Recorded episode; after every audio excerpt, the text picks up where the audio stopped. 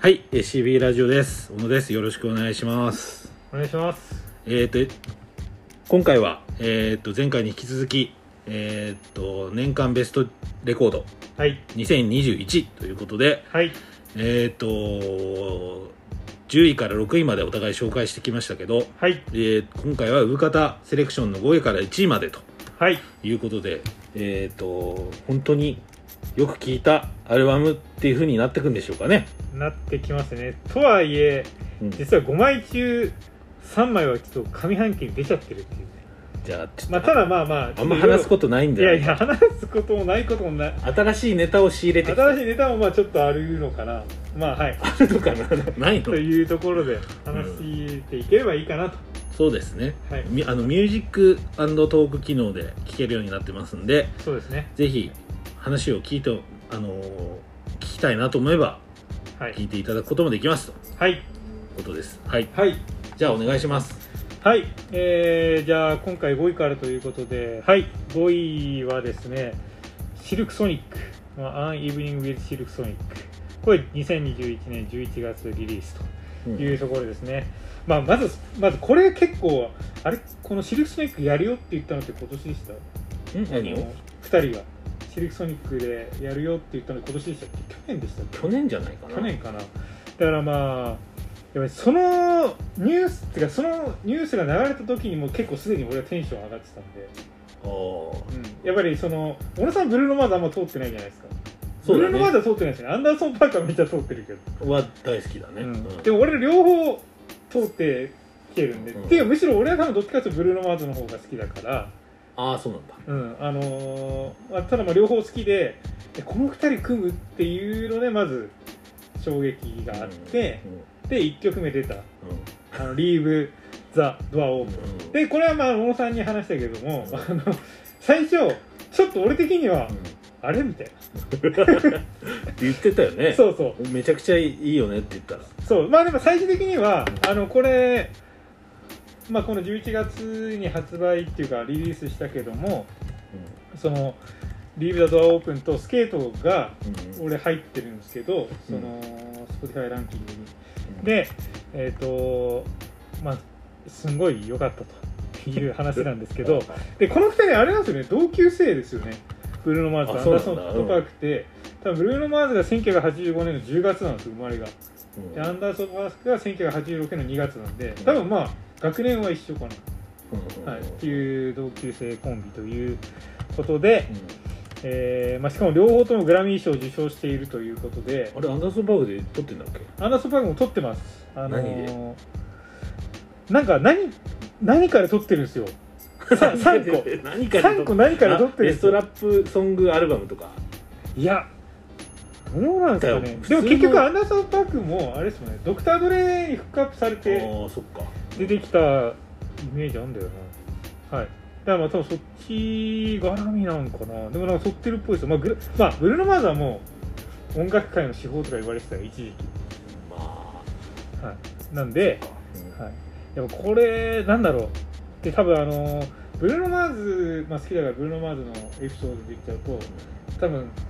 彼はあれなんですよね消費される音楽うん今の音楽業界にちょっとあのーまあ一石を投じたいみたいなところがある人なんですよねうんさっきねなんか王道のめちゃめちゃ消費されるとこじゃあろを違う違う違う消費されるっていうのはうんあの結構移り変わりが激しいじゃないですかあー特にヒップホップラップうんとか、チャートとかうんだからこれって息が長いアルバムにしたかったっていうああなるほどだかうらん徐々に徐々にチャートも上がっていったようなアルバムですねでこれただ多分「リーブ・ザ・ドア・オープン」とか、うんあのーその後出たなん「なんちゃらウィンドウ」とか、まあ、シングルモーキシンングルグアウトザウウィィンンドウ、はい、とかいろいろあると思うんですけど、あのー僕はこの中で選ぶとしたらやっぱスケートなんですよあ僕も好きですあのリーブ・ザ・ドア・オープン出て、はいスケート出た時にこれは来たと思っうてん そうそうそうちょっと下がったよねでもその後何がですか、えその期待値スケート最高ってなったの僕は、うん、ななりましたよ、うんこの二面性っていうかこううん2つ うん、してその後アルバムうんっていう まあまあそうですねなんか想定内っていうか まあそうそうあれは想定内であったけどなまんかガーンっあでて上がったのがちょっとまあ良かったけど、も、うん、っていうまあ、でも古,、まあ、古き良き、まあ、70年代のなんかソウルのスケートはめっちゃいいい曲ですねそうスケートだからスケートがなんか俺は、まあ、ブルーノ・マーズのその24カラーマジックと、アンダーソン・パークのそのファンク的な要素、うんうんうんだから両方のいいとこ取りの曲な気がして、うんうんだから俺すごい良かったんですよねでこれなんかイントロのいうのがそのグーチー・コリンズっていう人っあブース・コリンズはいていう人っていうのはうんなんか情報では入ってきたんですけど、うんうん俺この人あのジェームス・ブラウンの,、うんうんあのセックスマシンのベースっていう認識しかないですよあそっかそっかアーティストとしてってことさあアーティストっていうかなんかベーシストのイメージしかなくてなんかそれもすごいって言われたけどその凄さはちょっと俺には分かってはないんですけうどんうんまあセックスマシンのベースってことはすんげえ上手い人っていう認識っていうことではあるんですけどまあでもあその人だったんだっていうのは後々知るっていうぐらいですかでもまあこれはまあまあ去年はその、まあ、アルバムは想定内の曲ではあったけどやっぱ結構聴いたんですよね、まあ、9曲しかないじゃないですかうんだから全部通して聴いてもそんなにだってシルクソニックイントロだっけあそうそそうもそ入うってるから結構曲としては少ないです少ないだからもう本当アルバムを通して全然聴いてて飽きない感じでしたねだからまあなんで5位まあこれってでもそっかシルクソニックそシェっかルクソニックしでもあれだねブルーノ・マーズってハワイだっけブルーノ・マイルそうですハワイです、ハね、ワイで、はいえっとアンダーソン・パークが韓国人なんだよねお母さんかお父さんがねあそうなんですかそうそうあパクなん本だよ当だそうだそうそうだそうで多分ソウルミュージックのそのルーツたる、はう羊じゃないんだよまあ確かにだからこそなんだよね、あー確かにうんね、 2人ともだからすごく好きだけどうん、自分たちがそこのあえーアフロアメリカンっていうかはい、じゃないっていうところうん、が面白くしてるよねああそうかもしれないですね、だからその二人がまあこういう曲をやるっていうそうそう、うんなんか言ったらパロディみたいな パロディぐらいじゃんだって言ったらまあまあ確かにパロディってまでいかないかもしれないけど何ですかねいやでもこのコラボレーションはまあ今年一番な,、ん、なんだろう話題性はあったんじゃないかなって、そううん、いうだねふうによかったと思ううん、思いますスケートは最高ですってスケートはいなんで僕はこの中からあの曲を上げるとしたらスケートはい聴いてください 聞いてくださいはい聞いてんじゃないの聴いてるかもしれないですねうんはいはい、じゃあベスト4位、これ正面です、ワンダー。あ来ました、ワンダー来ましたっていう。これ2020年12じ月、ゃ ああれかシルクソニックの話もうちょっとしてちょっといや、 じゃあこれ、はい、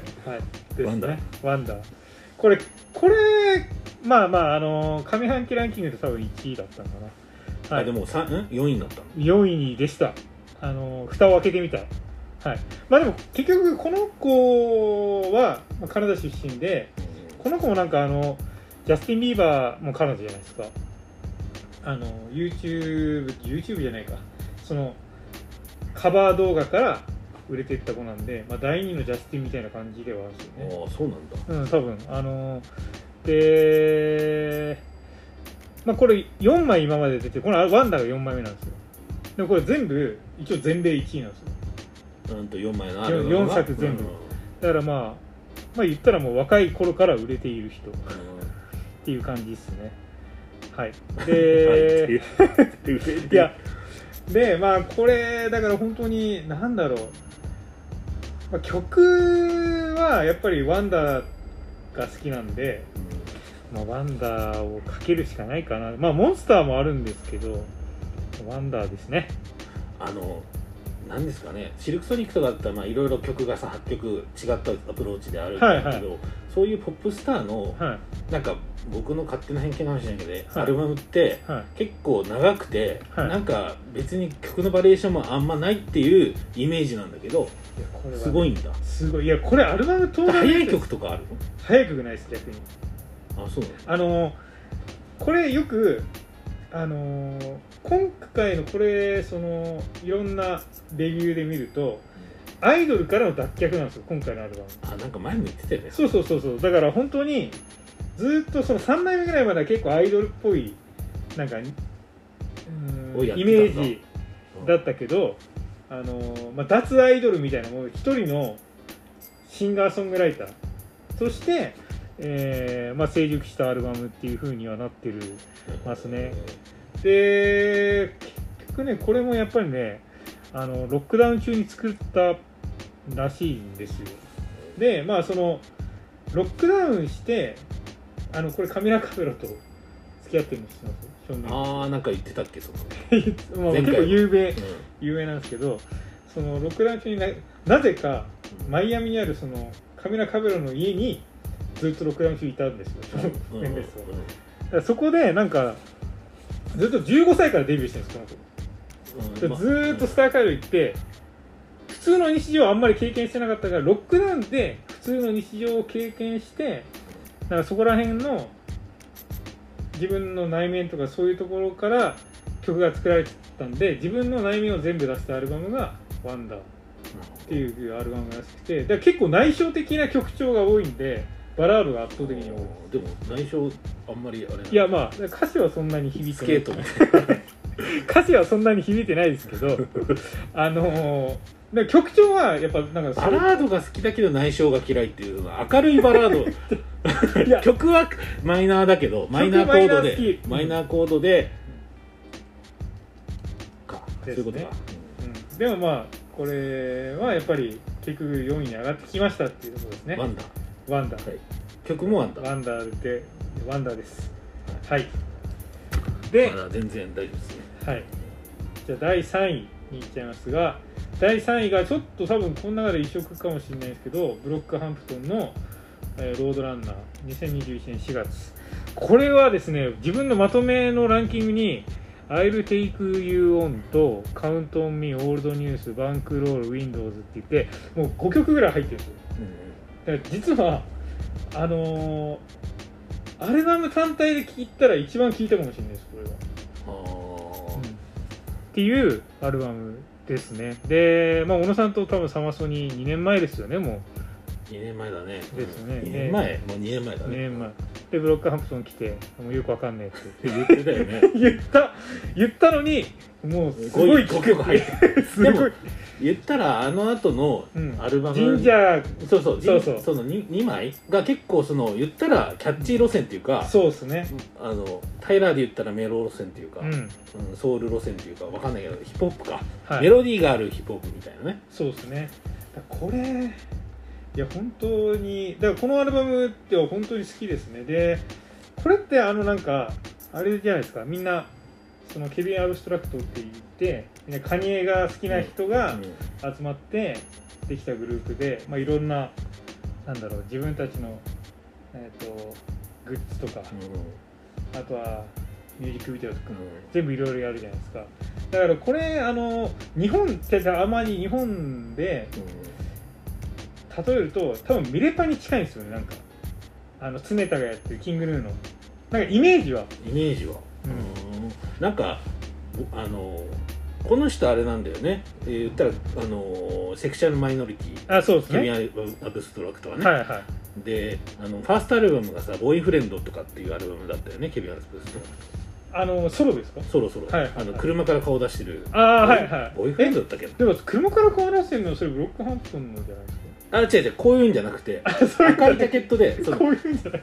あのこういうなんか肩あのなんかああってれはそうですよねそれはブロックハンプなんだけど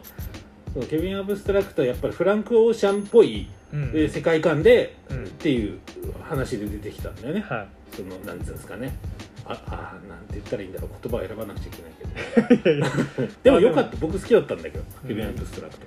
このアルバムはだからボーイズグループをやりたいっていう話らしいよそうですねだからなんかなんか自分たちはあれなんですよねその掲示板で知り合ってみんなできてるからインターネット最初のアメリカンボーイバンドっていうのを自称していると、そうなんか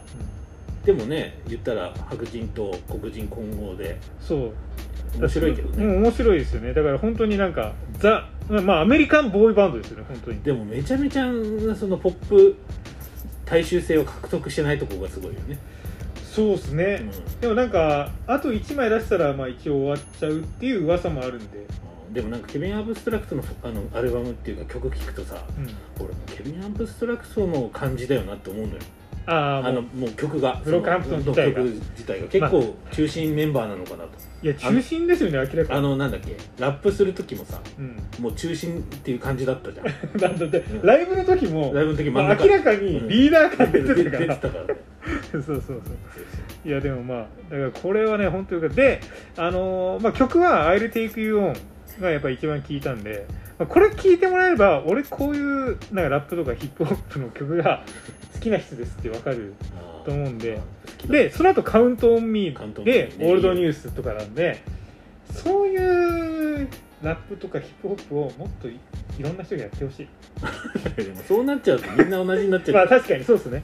うんだからまあだから今回のこれに入ってきたんだと思いますはいはいとえっていいううここととでは何なの曲はやっぱ関東ミーなのいやいや「I'll Take You On」 「I'll Take You On はい、が一番好きというか一番聞きました」でもデラックス版みたいに出たよねと途中であのーそうあのこれ物申したいんですけど、うん物申したいあの最近誰にいや 確かに誰になんですけどラッパーにあのラッパーじゃないもう配信するアーティストみんなに大体一旦アルバム出すじゃないですか、うんその後配信でデラックス版出すじゃないで出すすかなんでって思うんですよそんなこと言ったらカニエのドンダそうどんどんなんかドンダって27曲になりましたよねなったし、はい実はあのバース変わってるのしてるあれああわかんな抜いできす差しさあとアンドレさ300じゃないシリーサウザンドとあかはいはいはいはい結局あの俺のバース抜かれてるとかってさクリス・ブラウンとかさはいはいがいろいろこうなったりして カカニエすごいなと思ってじゃあそうだそれからがダメなのじゃあカニエダメってこといや買いダメっていうかだからそのなんだ一応版も買って聞くけど版も買って聞くじゃないですかでもデラックス版出されちゃうじゃないですかうんそうするとえっていうのはやっぱあるっていうかあーでもデラ,、うん、デラックス版は普通にボートラが入ってる感じだけどカニエの場合は曲も変わってるから、まあそうで買すっといた方がいいよ多分何よりなだからその買っとけばその時のバースのやつしかもうネット上にはなくなるからああそうっすよねただでもそれカニエはカニエでそれはなんか面白いかもしれないですけどその急にボートラつけてデラックス出すのはちょっとやめようでもなんかそれって通例っていうかねなんかそう通例になって全部ってるみんななんかそとりあえず後からデラックス出しますみたいなでもあれなのかな次のアルバムには入れるほどの曲ではないんだよなってことなんですかねうだよどうなんだろうあれも流行りっていうかなそうんそかうあるんだろうねなん一個かがねねなそんかの一回お下火になったのをもう一回こうするとかっていそううそうそうそうのあれなんじゃないビジネス的な意図があるんじああそうなんかなだからそれはねやめていただきたいなってゃないやめてまあやめなくてもいいんですけやめどバン買っバンレコード買うならいいけどバン CD 買っても ねいやいやレコード買えばいいじゃんいやいやレコード高いんですもんだってだって持ってる感じするするじゃないですかレコいーや CD も持ってる感じしますよドするけどなんか別にって感じ、いやいやいやうんまあまあまあでもまあこれが第3位はいですはいで第2位これもうねもうザ王道いきますねエド・シーランイコああールはズいはいはいはいはい江戸シーエラド・シーランイコールズですねはいもうエド・シーランもずっと好きなんで僕はいなんでまあなっちゃいましたよね2位に江戸シーランでも Spotify で一番聞かれてるの江戸シーランだよねいやいやいや今はジャスティンじゃないですかあどっちかだようね、んでこれ10月アデ20ル日も聞かれてるそうしそうみ んな5000万人ぐらい聞かれてるっていうブロックハンポトンだけど 500, 500万うん多分そんなにだからブロックハンプトンちょっと異質ですよ僕のランキングの中ではそうかはい、で、えーイコールズ、これはね、良かったですよね。あのーシンボルアルバムシリーズ第4弾。で逆に、シンボルアルバムシリーズ以外あるのかっていうのはあるんですけど、もう全く分かんない江戸シーラン自体知らないほとんどやばいっすアルね。バムもほぼ聞いたことないえ、なんでですかでも、だってこれ、グライム出身ですよ。あそうなのそうっすよ。だから、あの、プラスで出たじゃん、2011年の。プラスってやつで出て、あのグーライム出身なのグライム出身。だから、プだラっスてマイク・スキナー的ななんて言うんだろう。だからラ、ラップうまいんですよ。ラップしてんの結構プラスの時結構してる。だからそこら辺もあってだからハイブリッドなんですよあー歌えるしラップもできるしハイブリッドだから両方の界隈で売れて今に至ってるとそうだからあのどっちかというとそのもうあのトロピカルハウスのあの曲以外知らない あテイプオブユーですかテンテンテイプオブユ日本でも流行ったよねあれね、ーまあ流行りましたねあのーだからねそういうところもあるだから結構なんかあのなんだっけサウンドループじゃないけどなんかあの機械使って、うんループマシン使ってライブやるライブやるる人っていうイメージがあるかもしれないですけどだからそのちゃんとグライム出身だしえー、とまあ結構下積みもあって下積みっていうかまあそういうところから出てきてる人だよっていうのは、まあ、意外と知られてないんで知っといてほしいかなとであれなんですよね全英オフィシャルチャートの2010年代ナンバーワンアーティストナンバーワン好き だな。素晴らしい2010年から2019年全英で一番1位に輝いた人がエド・シーラうんうんンなんですね、はいなんか、そうだ、そうか。これでもなんか、うん今回は一応そのあれなんですよ自分の人生を描いてるんですよねイコールズはだからイコールズ答えみたいあ、なんか聞いたかん。うん、そっか。そういうことなんだ。なそうそういうことなんですだからイそコのールズシリーズって言うんだ、それは。違う違う違うシンボルアルバムシリーズプラス、シンボル、あ、プラスね。最初はプラスから出てああー、それで、そうそうかけるが出て本当に何も知らない。割るが出。て割るなんて呼ぶのか分かんないんだけど割るが出てイコールズになったんで、うんそうそうそうそうなんですよであのーエロシェランって結婚したんですよね2018年に、うあのーしかも幼馴染とうん11歳の頃に出会った、ん。うん。これもすごくないですかこんなスーパースターが 幼馴染と結婚するんですよでまあ一人一人女の子がいるんですけど2020年8月にまだロックダウン中に生まれたの、まあ、そのその父親としての自覚とかも歌っている曲もありますだから意外とその極秘結婚してるからうん。多分エロシエラン結婚してたのって多分知らない人もいるんで一応言っておきました情報として。今 情報としてあのこ 子供いるんだよっていうああ、なるほど。であのーバッドハビット」っていう曲であのなんかあの4年ぶりうんに復活したんですよその「シェイプ・オブ・ユー」バカ売りしてで出てきたんですけど正直その時はなんかそんなだなって思ったんですけど、うんあのあこれちなみに今曲言っちゃうとこの「シバーズ」っていう歌があるんですよ、でそれを流してほしいんですけど、うん。うんシバーズがあの「シェイプ・オブ・ユー」の進化系です まあまあ進化で系もいいい、いいんですね。いいうんもうそればっか聞いてるシバーズ聞いてください、もうシェイプ・オブ・ユーじゃんって思うかもしれないですけどじゃあどうすそうでもいいんだねそれを進化してるななんかんかデイトリッパーとあれみたいななんかあねのなんだっけ忘れちゃっいいいいですよ、うん本当に、そのシバーズをすごい聞いたっていう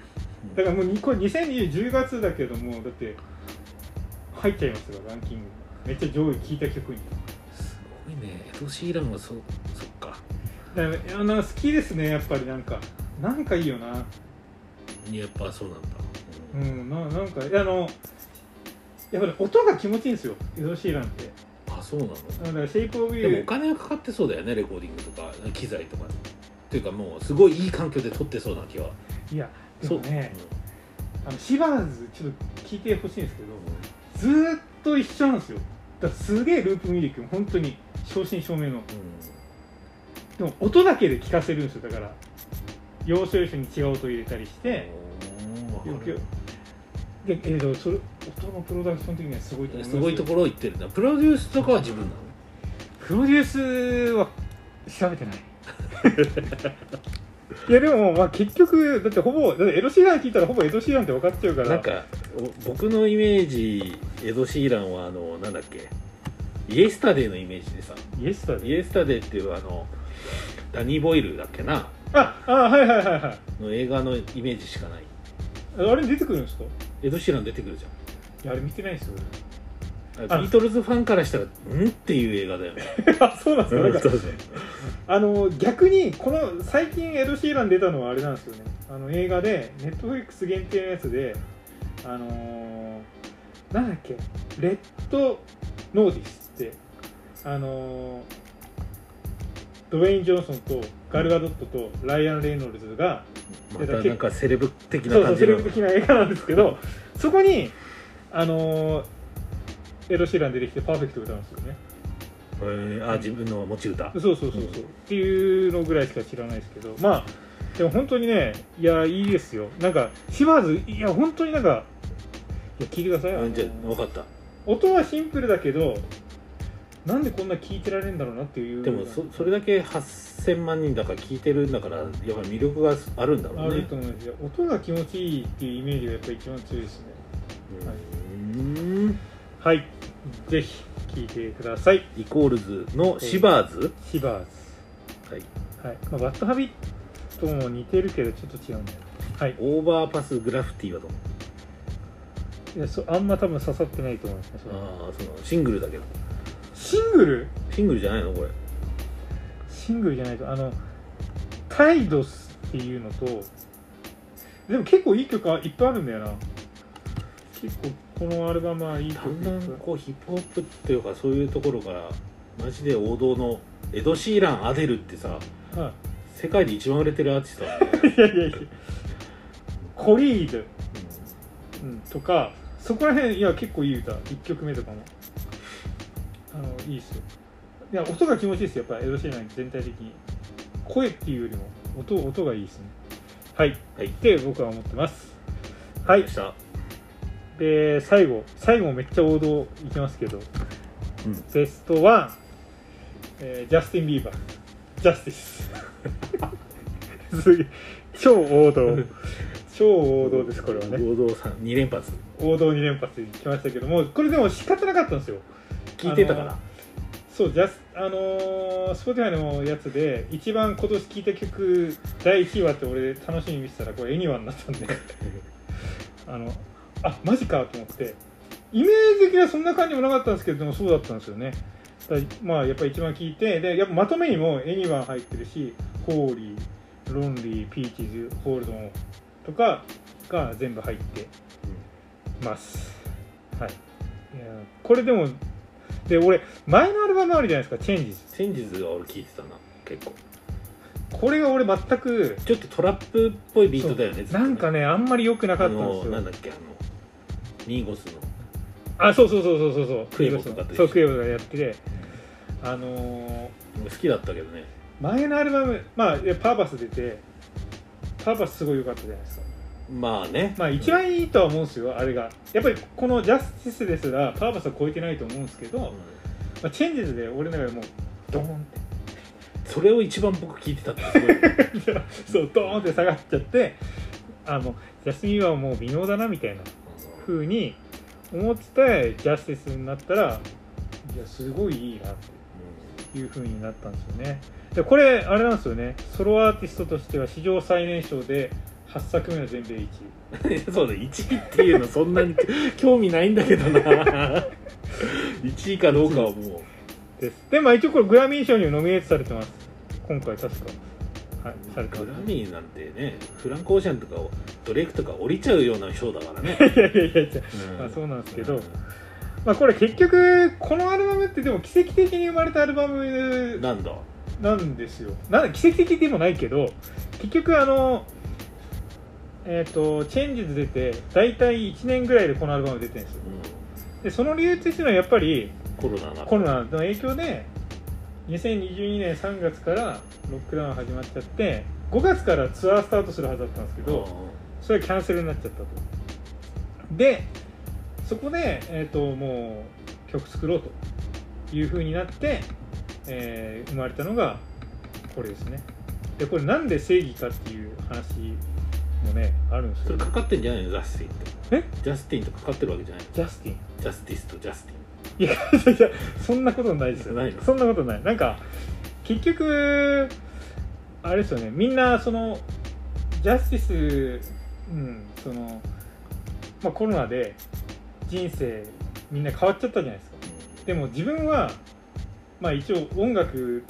で届けることできるじゃないですかだからそれで人々をちょっと鼓舞する音楽を作りたいとうんそれがまあ自分の正義だっていうことでジャスティスうんあなんですよねでこれあのあのね俺もこれ後々調べて知ったことですけどあのー結構バースとかにキング牧師の言葉とか使ってるんですよーでもああそっかそっかでもあれだもんねそのクリスチャン色ちょっと強くなってきてチャンスのホーリーとかねあそうそうそうそうそうだからキング牧師の言葉とかを綴って、まあ、ジャスティスっていうのを引用してるしまあまあそういった意味でいろんなその彼のなりの正義が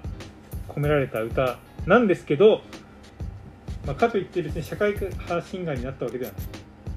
ない、はい、結局はまあ結構内面的な曲が多いんでうんうんまあ、絵にはなってもう奥さんに捧げた歌だし、うん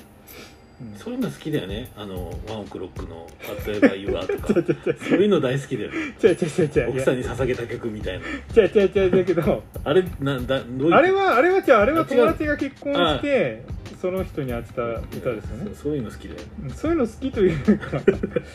でもいろいろだからいろんな人に共感する歌にはなってるまあそれはあのエイアンはまあ最愛の人に向けた歌じゃないですか、で「ゴースト」っていう歌があってあれは最愛の人が亡くなった人に向けて共感する歌だったりだからみんなの共感を言うとか励みになる曲が入ってるアルバムなんでまあ今にぴったりなあそうコロナそうそうそうでいろいろねあったっていうことに対して、うんあった人に対してのえーまあ今を象徴しているアルバムなんでまあ個人的にはそう考えたらやっぱり1位で全然いいなって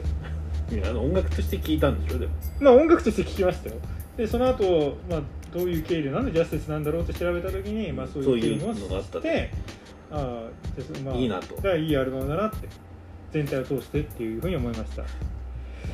ろうね不思議と聞かあの聞かなかったんだよななんでなんだか別に嫌いでは全然ないし好きなんだけどはいまあ、なんで僕はまあ